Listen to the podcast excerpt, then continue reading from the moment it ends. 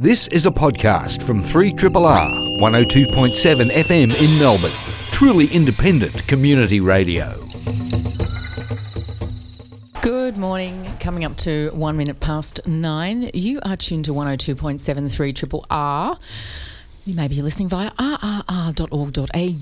This is Radio Marinara. We are the program about all things wet and salty. My name is Bron Burton. My name is Dr. Beach. How are you, Dr. Beach? I'm very well, Dr. Burton. very good to hear. Lovely and sunny out there this morning after a nice splash of rain yesterday afternoon. Good to get the rain. Yes, Yeah. very much so. Hey, thanks, Tim, very much for Vital Bits. Thank you, Andrew, very much for Soulful Bits. Yeah, stimulating as always. He's, re- he's receiving the applause out in the green room now. Oh, good to hear.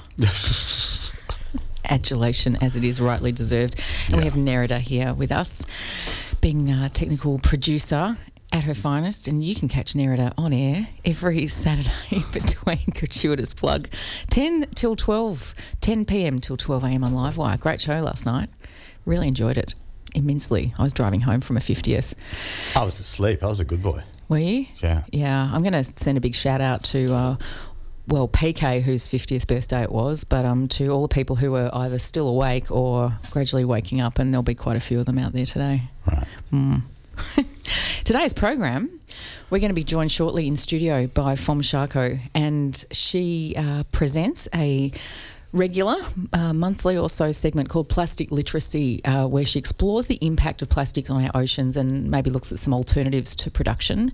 And today she's going to be talking about how mushrooms can replace polystyrene packaging and um, per- perhaps be used as methods for cleanup after oil spills. Cool. Mushrooms. Mushrooms. Who'd have thunk it? Yeah, somebody, because it's happening. Yeah. So it's awesome.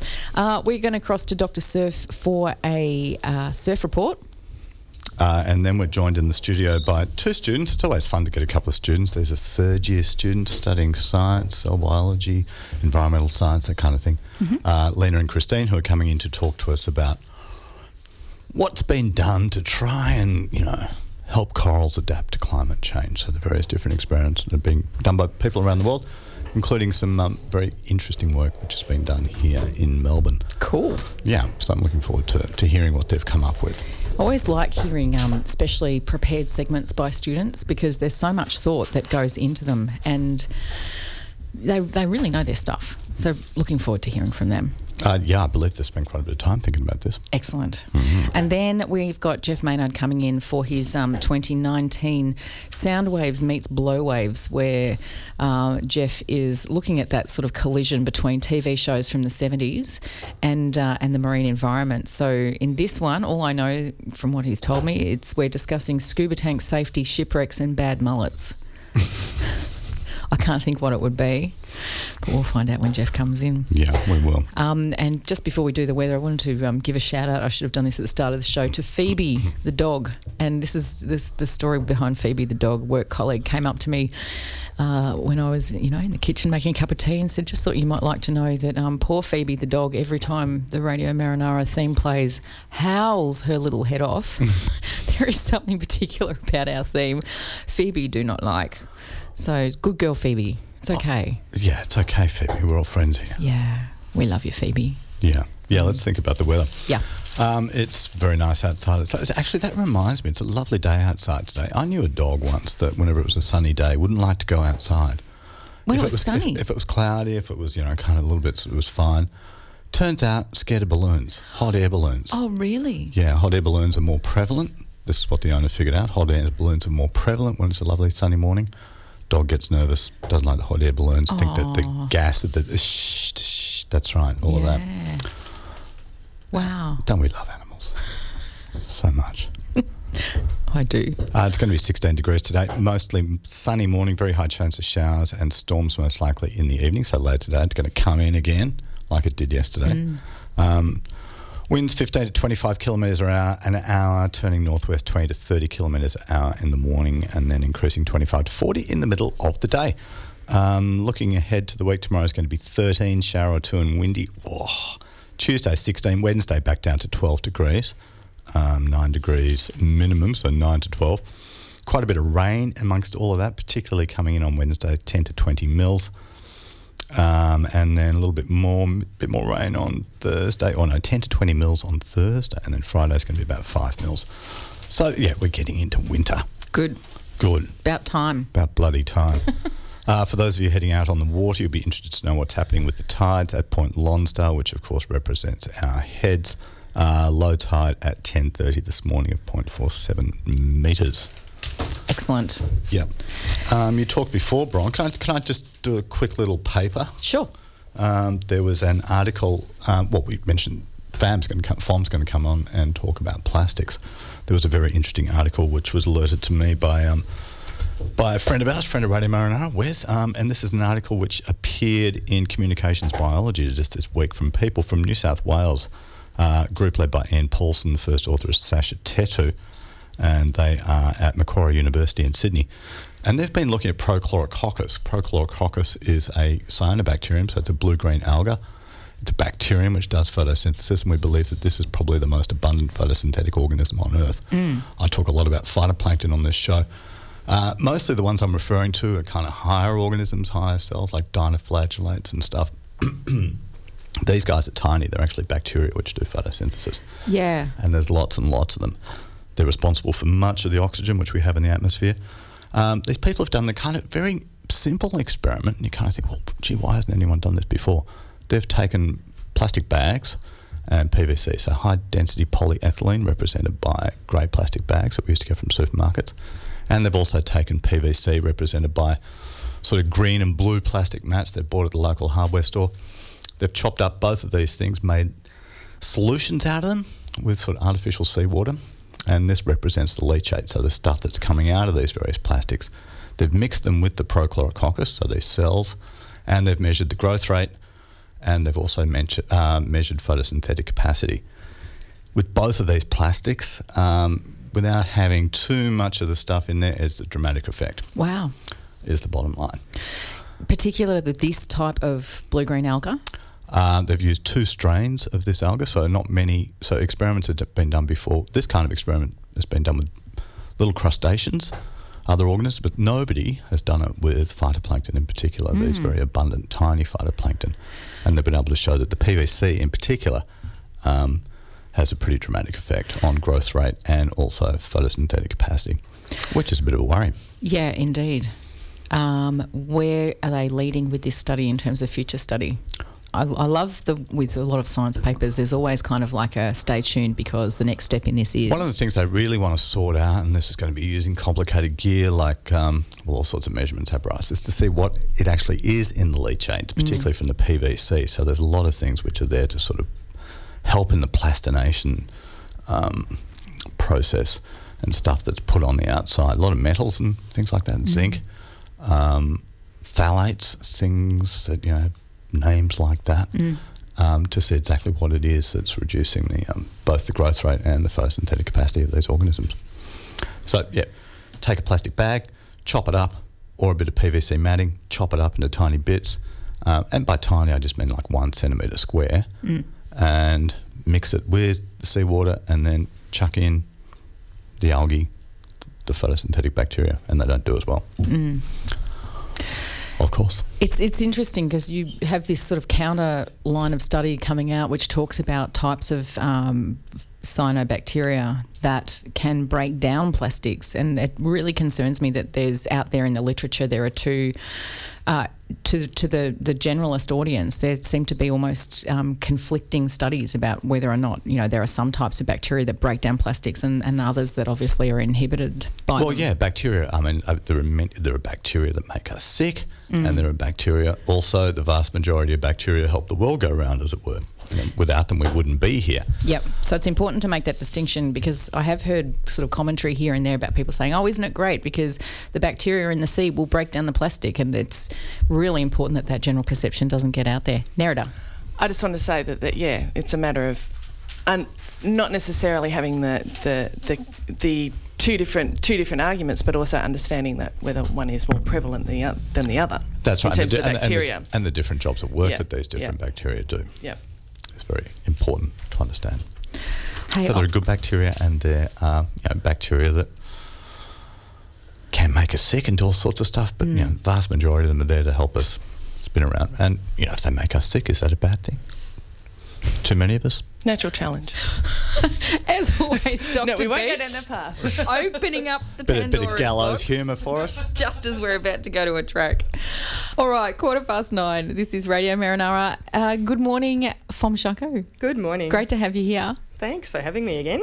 We've been talking a bit about um, plastic uh, impacts in the ocean, and I know you've been listening. Yeah, this is this is what you do. How do you, how do you feel about all this research that's being done? I think it's super exciting. Mm. You know, I mean, necessity is a mother of invention, right? So, so all of these new these new technologies that are coming out at the moment are they're a really good antidote. You know, to to kind of combat all the really distressing research that is coming out as well, because we need to have that balance, right? We have to have the kind of the, the the fear that moves us into action, and then also the solutions that keep us motivated to do what we do. Yeah, indeed.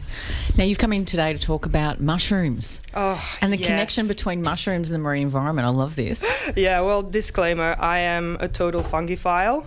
Um, I've been obsessed with mushrooms and fungi from yeah for a few years now, and I thought, well, it's autumn, you know, and if, a little bit of research has, been um, coming out lately about you know using mushrooms to uh, combat plastic pollution, but also just help the oceans with oil spills and things like that, and just clean ups. Um, so I thought, hmm, that's really interesting. And since it's autumn, and a lot of people are mushroom hunting at the moment for nice, beautiful pine mushrooms all around Melbourne, uh, and God knows what else because there's other stuff growing out there too. Um, I thought that might be a, a good one to bring into the studio today. Let's do it. so, what's the research with mushrooms and and it's used as an alternative for plastic? Yeah, this so- is this is fascinating. So I think the most exciting part of this, I mean, you know, once you start Googling stuff, all this exciting stuff comes up. But what I really wanted to highlight today is um, the, the, pl- the plastic packaging, polystyrene, is a massive, massive problem. Even here in Melbourne, um, the research that I'm doing with the Eco Centre has pinpointed polystyrene as one of the biggest problematic litter items that we find in the Yarra River at the moment the the Yarra River Blitz is going on. I think today they're cleaning up as well, and you just got to ask the guys from uh, uh, Clean Clean Water Group who have that boat with the with the vacuum, and they vacuum up all of the polystyrene that are in the reed beds and things like that. I mean, it's just incredible the amounts that get out into our waterways. I'm amazed we're still using polystyrene because it's it's one of those uh, products that has you know you see it less and less and less, but it's obviously still out there. Nerida. Don't places like juice bars use them for their juices? Like they don't necessarily always use the clear plastic things. They've got, haven't they got? Yeah, it's really amazing how we st- in cleanups we that still shit- that find stuff polystyrene breaks cups. Down. That stuff breaks down into the. Yeah, it's it's almost impossible to clean up, Yeah. right? Because I mean, when you look between reed beds and waterways, you can see the tiny little balls. It's not just the the, the packaging that we get from TVs and, and laptops and stuff um, that blows out of the bins, but it's course, also yeah, that stuff too. Yeah, so it's that packaging, that white packaging, but also the tiny little balls that, for example, you find in bean, Bean bags. bags. Yeah, Remember what it was People like if you accidentally opened your bean bag? Yeah, it goes everywhere and it's impossible to clean up. And the building industry uses it as insulation as well. So when they cut those insulation blocks, they don't always contain what blows out on the wind, mm. right? So so all of that together is death by a thousand cuts. And they're cutting that stuff to size on site, aren't they? Yeah, exactly. And and so it's it's not always contained properly, especially when it's windy outside, and that's how we get all of that stuff in the waterways. Uh, Um, however, mushrooms are here to save the world. Uh, once again, uh, I'm a big fan of this uh, guy called Paul Stamets. I don't know if you've ever heard of him. He is a, he's not actually officially a scientist, but he's done a lot of research and he, he works with a lot of um, universities in the US. And um, he basically has proven in his, his book um, how mushrooms can save the world. It's called Mycelium Running. Uh, and there's a lot o about bioremediation with the help of fungi in there, including cleaning up waterways of toxins and things like that. Yeah, I mentioned that at the start of the program because it was what we talked about yesterday Mm. in terms of what you're going to be talking about today.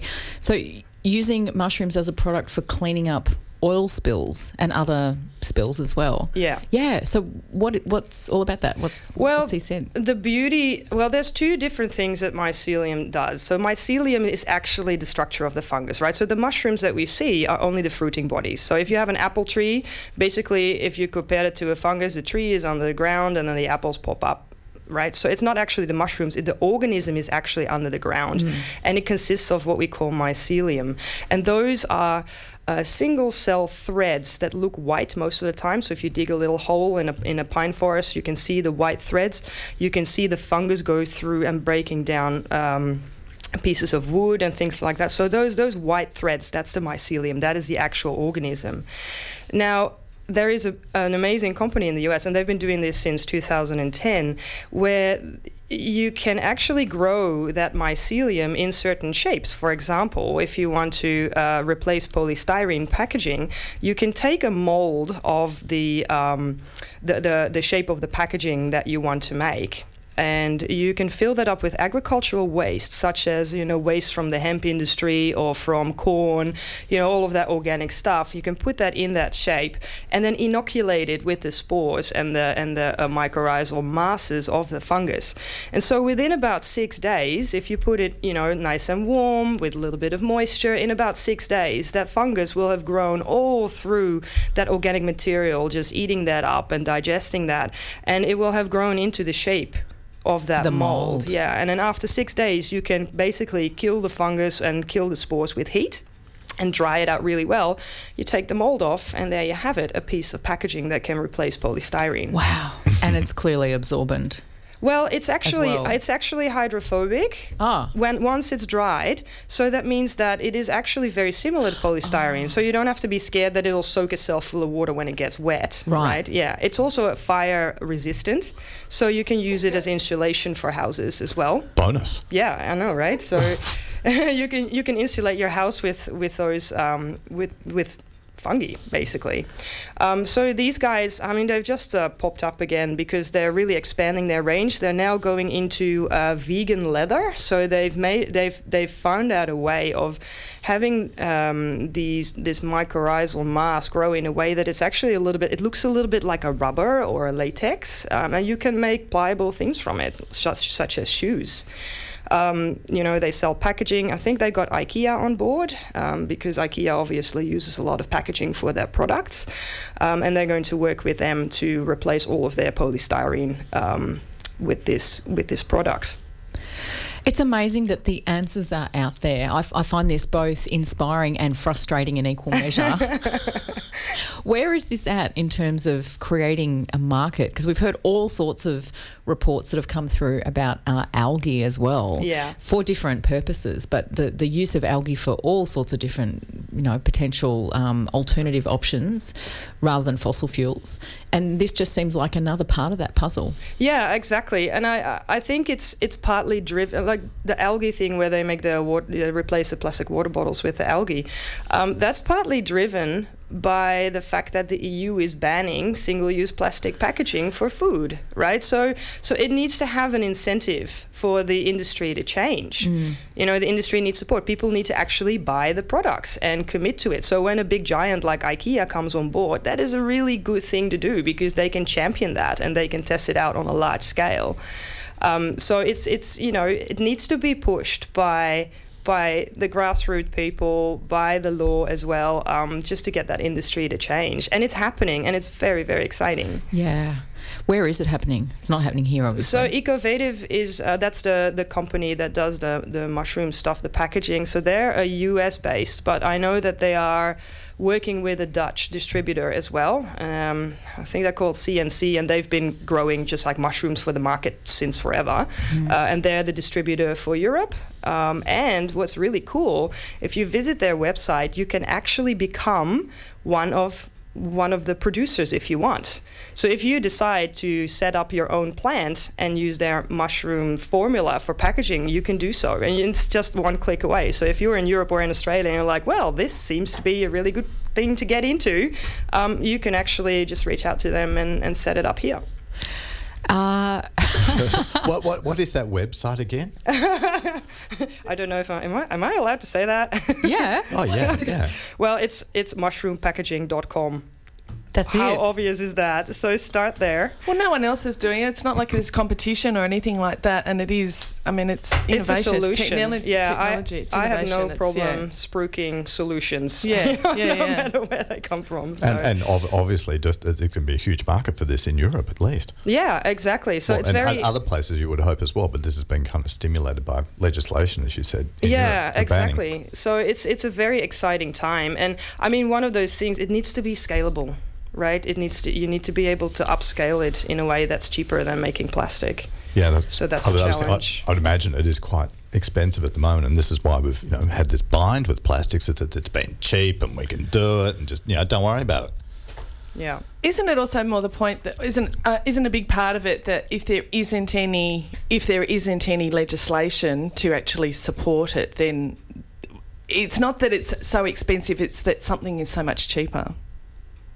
It's like that the old method is so much cheaper That's to right, produce. yeah. It's easy. So it's it's uh, it's not actually so expensive. Yeah, but exactly. It's, this is just so it's and that- ridiculously and cheap. that's where a bit of legislation will really Yeah. help pushing things in the in a different direction and and as for the oil spills um, it's a very similar thing where the the fungus actually has been proven to break down uh, the polyaromatic hydro, hydrocarbons in the soil so uh, oh sorry in the in the oil so this guy Paul Stamets he um, did an experiment where they took oil from the ocean from an oil spill in America. I think it was a really big one in San Francisco a number of years ago.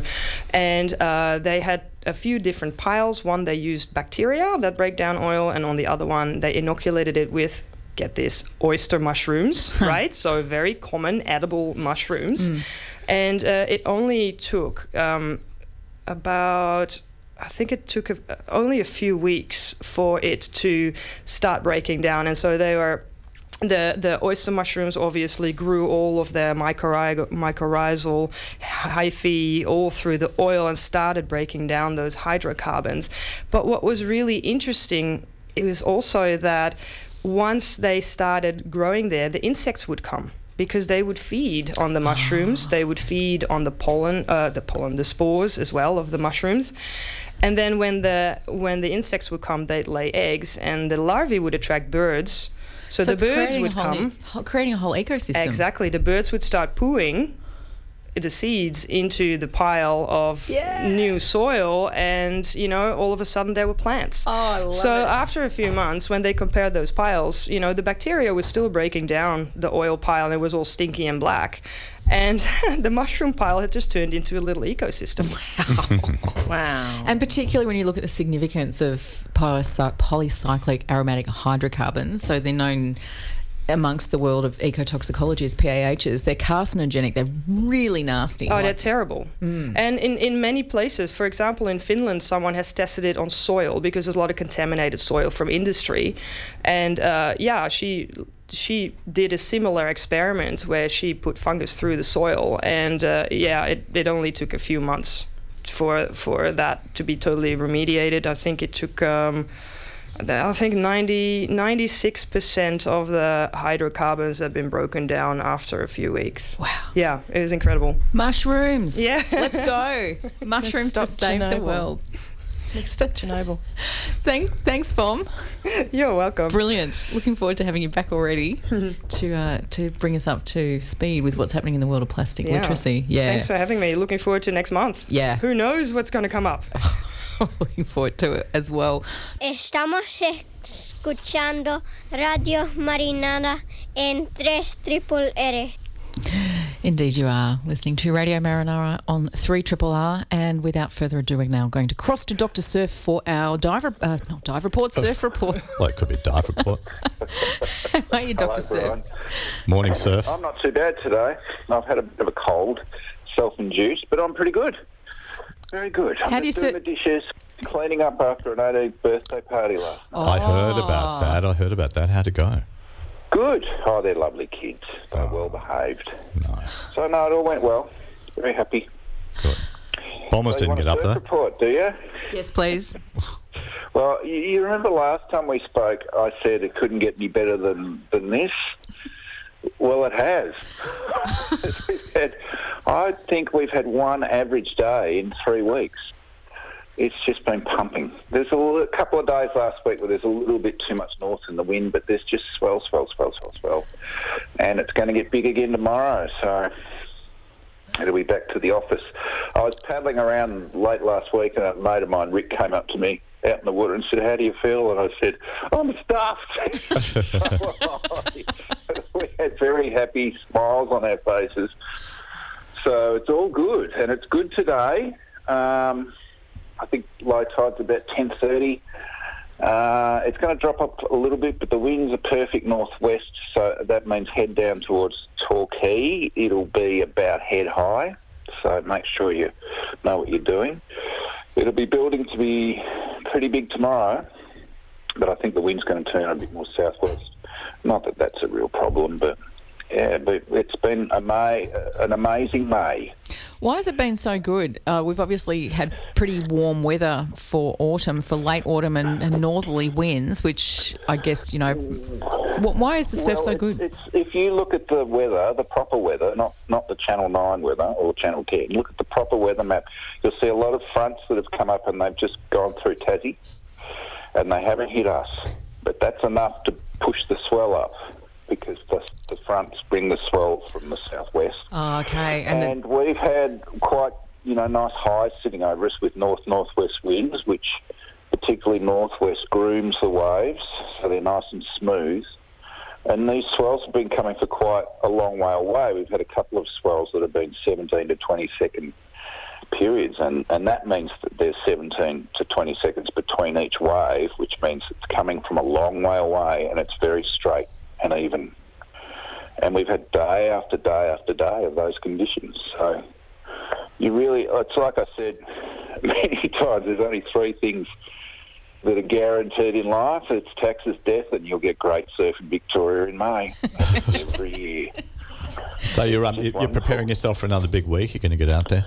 Oh yeah, yeah. I'll, I'll be out there tomorrow. I'm, I'm, I'm, they, they're SwellNet are predicting predicting a six metre swell, so that'll be pretty big. It won't be six metres where we surf. It just means six metres offshore, but that's big enough hmm. for the sheltered corners. So that if the wind turns a little bit more southwest, doesn't matter.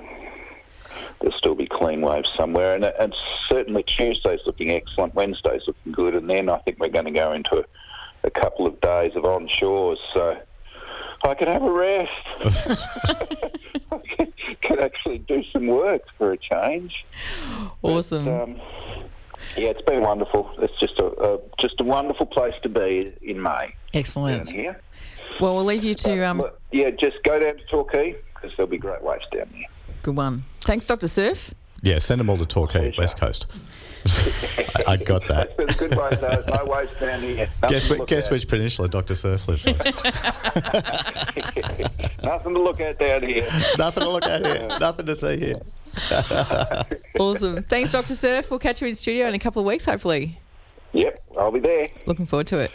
See ya. See ya. Bye for now. Hi, this is Wayne Lynch, and you're listening to Radio Marinara on 3 Triple R. Indeed, you are. We are. And uh, congratulations to Peter, who was the lucky winner of that double pass. Peter won it. Yeah, not you.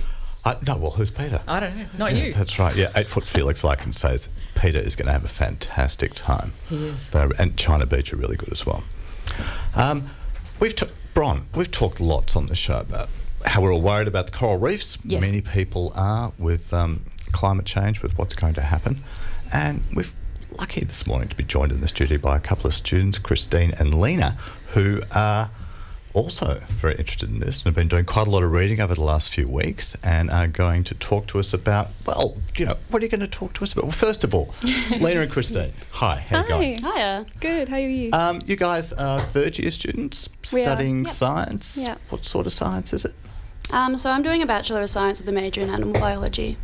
and I'm majoring in cell biology. Cool. Yeah. Having a good time? Enjoying it? Yeah, it's Yeah. getting towards the end of it, so you know it's a bit it's a bit tedious now. Was it three years gone pretty quickly? It's actually four years for me. But four years, yeah. It's gone- It's it's quick. Yeah. Now it seems to drag out even more, but it's fine. And one of your subjects in your final year is to do like a communication unit where It you is, yeah. prepare a particular topic and come and share it with the world. For example, here on um, Yeah. tri- on Triple R and Radio Marinara on Sunday morning. Here we are. Okay, so corals. Climate change, there has been quite a bit of work recently, which you've alerted me to, where people are trying to, I guess, artificially adapt corals to, to cope with climate change. Like Can- assisted evolution, essentially. So, um, what sparked our interest into it was a paper. It was published in Science Journal, and it predominantly focuses on the work by um, Madeline Van Oppen. She's working in the National Sea Simulator in Townsville. Um, she's is from Melbourne University, but um, that kind of prompted us to delve into the world of corals, and we wanted to look into what else is going on in there. Okay, before we get into that though, can you just remind us? Because I've got a pretty sick brain, I, I lose a lot of stuff quickly. Corals. So, what are they, and what happens when we have climate change and we get the well, when we get coral bleaching, when we get overheating? Um, so, coral is an animal that shows mutualism. So, the coral itself is a hard skeleton animal with algae living inside its tissues. So, the way it works is the algae will provide nutrients through photosynthesis for the coral, and then the coral provides a shelter for the algae. Um, but the problem is that when coral reaches a certain temperature, it expels the algae out of its tissues. So, that leaves the coral with no nutrients, it's unable to reproduce. Um, it has an increased mortality, and this phenomena is called coral bleaching, and it's a really big issue in Australia at the moment. Um, it's caused by really big heat waves. So the Great Barrier Reef had one in 2016 and also one in 2017. But historically, these sorts of events would only happen once on average every 20 years. Um, one of the professors at James Cook University, Terry Hughes, released a paper this year saying that these bleaching events have unfortunately led to a 90% reduction in the birth of new coral on the Great Barrier Reef. So, ca- can the corals recover from bleaching? It kind of depends. It really depends on um, how long the corals are exposed to the um, elevated temperatures. So sometimes they can recover in a matter of days. Sometimes, you know, not at all. But it's going to affect the overall health, and the corals are going to be much more susceptible to disease, and they, you know, no longer have the nutrients that are required for other metabolic functions. Yeah. So they're quite weakened Yes, when this they are, happens and yeah. the resistance becomes Definitely, lowered. yeah. And Terry, yeah, Terry Hughes had that paper very recently in Nature where he showed that there was you know, an amazing reduction in uh, after the 2016 and the 2017 bleaching events, an amazing reduction in um, the numbers of corals that were there, Yeah. and therefore you're getting really reduced recruitment coming the year after. Um, yeah, so when referring to it, you said that dead coral don't make babies. And I think that's a really powerful way to put it because sometimes we forget that coral are living animals and man made climate change is essentially just killing them off. Um, when temperatures do drop to a sustainable level, the coral will, will take in the algae again and unbleach, but prolonged bleaching will always lead to an eventual death of the coral. Um, faster growing species can recover from a mass bleaching in about 10 years, but slower growing species will take about 20. Um, Terry Hughes believes the, the only way to really stop this process is to reduce our emissions. Um, the reef might survive if this sort of thing continues, but it'll be much less diverse than it is now. It's interesting, isn't it? Because it's not just that um, that lowered resistance at an individual level, but once it becomes at a, a much broader scale, you're talking about recovery not just as an individual little single coral organism, but it's about the entire network of corals It that is, that you know their resistance its resistance gets lowered to. Yeah. Mm. So, what's been done to tackle this issue? So there are about four lines of um, research going on at the moment. The first being crossbreeding, so that can be um, breeding within the species. They're manually mixing um, strains of coral together. The the most uh, the ones they're finding most resilient. The other being um, interbreeding between species. So, for example, there's um, two species of Acropora, um, and you might have heard like staghorn or elkhorn corals. Um, so they, what they're doing is um, producing hybrids out of crossbreeding these species, which wouldn't usually breed in the wild. Um, they're doing tests on them to see if they have produced more desirable traits to survive warmer climates. And then only recently they've been allowed to um, release them back into the reef, but they're not allowed. They have to bring them back when they're before they're sexually mature, so they're not allowed to reproduce because they don't know the long-term effects of you know these hybrid species. Who, who's doing that work? Uh, that's Madeleine Van Oppen, so she's doing that at the moment. Um, another one, another technique. And she's at the Melbourne Uni, is it? yeah, from Yeah. Melbourne Uni. Yeah, working up in Townsville at the National Sea Simulator. Okay. The Awesome. National Sea Simulator. What's that? Yeah. Um, so it's a facility that was built by the Australian Institute of Marine Science. Um, it's got dozens of tanks in it where they can control the pH and the salinity of the water that they've got in them so that they can try to mimic what the ocean is like now and what we've predicted it's going to be like in future. Yeah. Okay, cool. So that, you mentioned there were four lines of research. So that was one. So that's one. Yep. Uh, the other being um, altering the microbiome of the coral. So we both find this really fascinating. I think we've all heard about um, gut bacteria. You know, that's a really big. There's so much attention towards that at the moment and the gut brain axis. So researchers are applying similar methods with coral. They're um, actually going and manually manipulating the microbiome of coral. So they've chosen um, putatively beneficial microorganisms for coral. Um, and what that is is they're these specific microorganisms that are going to be beneficial for the coral and diminish the instances of coral bleaching when stressed in times of heat. So how have they identified these organisms? Like they've done the microbiome of corals, and now they're Yeah, so now they're, they're looking into these microorganisms. They've done tests on them to see um, the heat resilience and where they're going to apply these into the coral. So they, they've done a range of tests. I think there are about five. I couldn't tell you the, the ridiculously long Latin names but they're there. Excellent. fantastic. And, right. and, and other work. So that's the second line. Yeah, and also they're um, raising algae to become more heat resistant. So in the lab, they're putting the algae and growing them in higher temperatures, and then hopefully, you know, doing a similar thing, inserting them into the microbiome of the coral. Um, and they're also working with both the, the coral and the algae, um, talking about genetically modifying the coral. Genetically modifying. That's I mean that's something that's kind of I don't know. My, my, my antennae It's- it's quite a- instantly go yeah, up. there. It's controversial approach, Controversial, definitely. yeah. And presumably Um, that's a that's a last resort. It is a it is a last resort, and because um, they don't know the long consequent uh, the long term effects of the coral, um, it's still, you know, they're ve- being very cautious about what they do and what they can do. You know, not putting things out into the wild. Do these four lines of research um, that you've come across, you might not have, but do they speak to each other? Are they kind of four silos of research going on, or is there a bit of cross? Sorry to extend the metaphor, a bit Yeah. of cross pollination There between them. no, I think there is a bit of cross pollination. Um, Christine knows a lot more about Madeleine Van Oppen's work, and Um, yeah, so Madeleine Van Oppen is working um, at the National Sea Simulator, where she is building hybrids um, and also breeding purebreds. But in the same facility, what they're doing is breeding algae in hotter conditions to try to create strains that are heat resistant to reintroduce them back into the coral colonies that they're breeding as well. Yeah, cool. and are they reintroducing any of those? so, so Um, they have recently. Yeah. Um, but you know, like I said before, they, they have to bring them back before they are sexually mature, and um, there's there's a really big shift between the symbionts when they have been growing in the lab to when they're out in the actual environment. So they don't really know. Okay, so this, this get me get, get this straight. So they're, they're taking um, two species of Acropora, breeding them, um, and then selecting for ones which are more naturally heat resistant. So they're not genetically modifying them. No. And they're looking at the, the ones which are doing better under elevated temperatures. They're then taking back out onto the reef to see how they're going. Yeah, that's that's Okay, correct. cool. But before they reach sexual maturity, just in case there's Yeah. something sort of wacky happening Yeah, with they them, don't want didn't some want- super coral bring them taking back. over the Great Barrier Reef. Okay, cool. Yeah. Fantastic. That's been amazing. super coral. Yeah.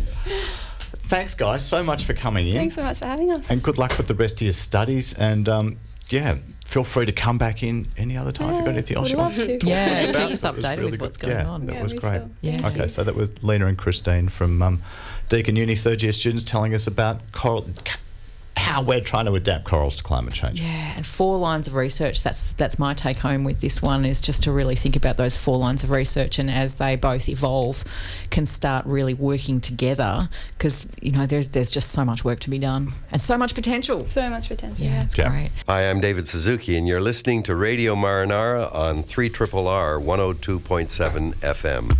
Thank you, David Suzuki. It is nine minutes to ten, and uh, welcome, Jeff Maynard.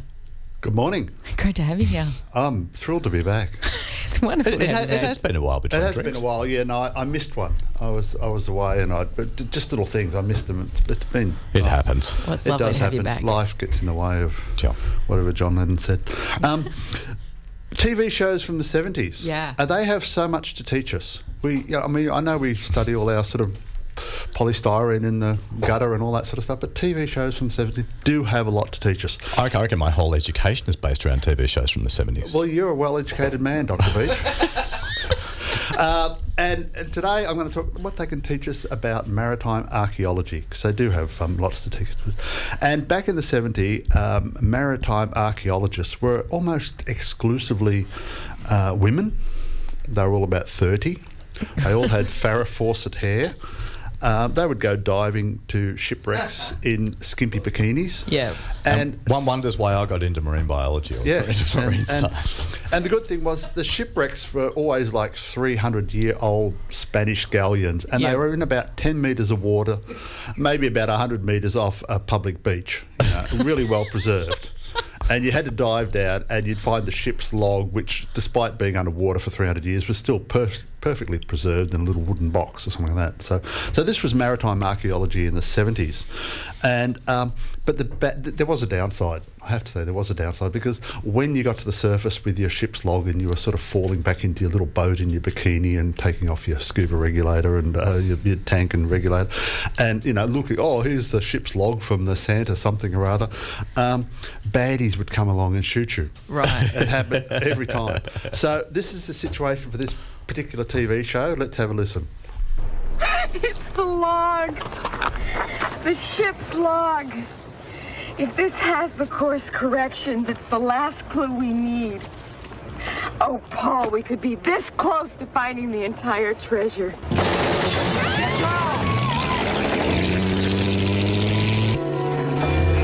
can't go out there. They took the treasure we found. Even the log. Twelve years of research destroyed.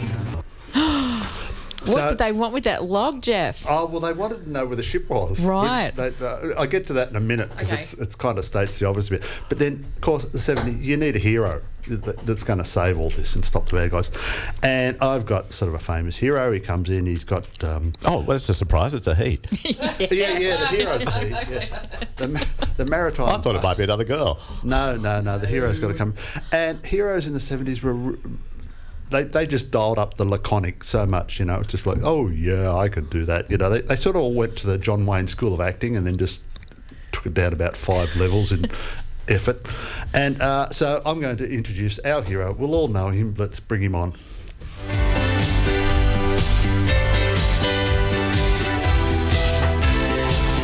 Name's MacGyver, Phoenix Foundation. Oh, yes, I know the Phoenix Foundation, of course, but I don't know exactly what you do, Mr. MacGyver. Just MacGyver. I just kind of fix things around the place, that's all. Do you fix bullet riddled boat cabins? I was kind of hoping to do a little more than that. Can we talk? Sure. But I don't think I can tell you anything worthwhile. MacGyver was the guy who basically had a bad haircut and a Swiss Army knife, and he could. He just every every episode he'd do something. You know, if you were stuck on the twenty seventh floor of a burning building, he'd get uh, um, a, a office chair and a bit of rope, and he'd rig up a flying fox, and you'd sort of get to another building and things like that. He was always doing that kind of stuff. So e- each each episode he'd figure something out and uh, whip out his Swiss Army knife and sort it all out. But in this case, he's um, uh, the baddies have got the ship's log or something or other. I don't, I don't really quite get it. I didn't really want to watch it. Um, I'm, I'm also getting I'm also these, getting these images. of- shows do date very quickly. I, I, you know, full full disclosure, they date very quickly. Um, but anyway, the, the, they're standing around in the somewhere or other, and MacGyver and the maritime archaeologist are discussing something, and the baddies are sort of getting in on the conversation. I'm not quite sure. You can figure it out. Stolen artifacts. What do you figure they're worth? Priceless in terms of knowledge, and then there's the material value. Here, let me show you. Now, these were parts of a shipment of treasure out of Monterey bound for Spain. They've told us a lot about Spanish colonial trade routes. I got a hunch these guys weren't too interested in Spanish colonial trade routes. How much have you collected so far? About thirty or forty thousand dollars worth. Yesterday was our first real find, but it was stolen. So it was out of Monterey in California, bound for Spain. So it told us about trade routes. So like, it's going from California to Spain, and it tells us where it's going. That's it's pretty uh, good stuff. I mean, yeah, we figured out it's going from California to Spain, so therefore it must be that must be where they were going. It's high, highbrow. Anyway, look, the, the, the, it gets to the big climax. MacGyver is in a small boat. The bandies come along. They bolt the hatch down on top of him, so he's trapped under under the deck of this tiny little boat. And then instead of just shooting him, which I think would be the obvious thing, uh, they fill they bullet, fill the boat with bullet holes to sort of sink it and let him sort of figure out it there. So let, let's let MacGyver get out of it. Have a good trip, MacGyver! The hatch was locked down. The water was rising. It was tight and getting tighter. I needed a way out, fast. All I had to work with was water. And maybe this bilge pump. Normally, a bilge pump shoves water out of the boat. But if I pumped water into one of these boat bumpers, I just might have a way to crack the hatch. So he gets his Swiss. He gets a boat bumper, which is a big, thick plastic thing. He cuts a little hole, slit in the side with his Swiss Army knife. He shoves in a bit of plastic tubing, and then pumps air into to the with the bilge pump, supposedly to burst open the hatch, which is the equivalent of sort of if you've got a flat tyre, getting down on your hands and knees, putting your mouth over the tube and inflating it by blowing into it. But if you blow too hard, you'll burst the tyre. So that, that's Yeah. pretty much what he was doing. But anyway, it didn't work anyway. So he, he went for the old standard. He grabbed, he found a scuba tank. He pointed the bottom of the scuba tank at the hatch, hit the valve with a rock, and, and that sort of scuba tank sort of knocked the valve off and uh, blew the hatch off. And he got out of it like that. That's MacGyver. Uh, and that's that's it. There, there, there we go. There's another sound waves meets blow wave. I hope you've all learnt something. A very illuminating, Jeff. Thank you very Thank you. much. Thank That, that was a top shelf Soundwave meets Blowwave. Uh, Bringing MacGyver to Radio Marinara. That's pretty special, Jeff. Not an easy task. I, have you peaked too early in the year, Jeff? How are you going to top that? no, no, no. I'm only warming up, Ron. Thank the you. 70s are rich. Oh, rich. brilliant. Any clues on next time? No, I haven't thought about it yet. Okay, well, we'll look forward to it in a few weeks' time. That brings us to the end of Radio Marinara. Thank you to all our guests today. Um, oh, oops, sorry. No. thanks, thanks to Nerida for paneling for us. Thank you, Dr. Beach. Ah, that's a pleasure. And thank you, Jeff. Thank you, Kent, who's been out there in the green room taking your calls. Um, and uh, he will be in shortly with uh, radiotherapy to take you through to 11 o'clock. And yes, our guests today, to Lina and Christine. Thanks, Dr. Surf, for the Surf Report. And thanks, Fam, for bringing us plastic literacy. This has been a podcast from 3RRR 102.7 FM in Melbourne. Truly independent community radio. Want to hear more? Check out our website at rrr.org.au.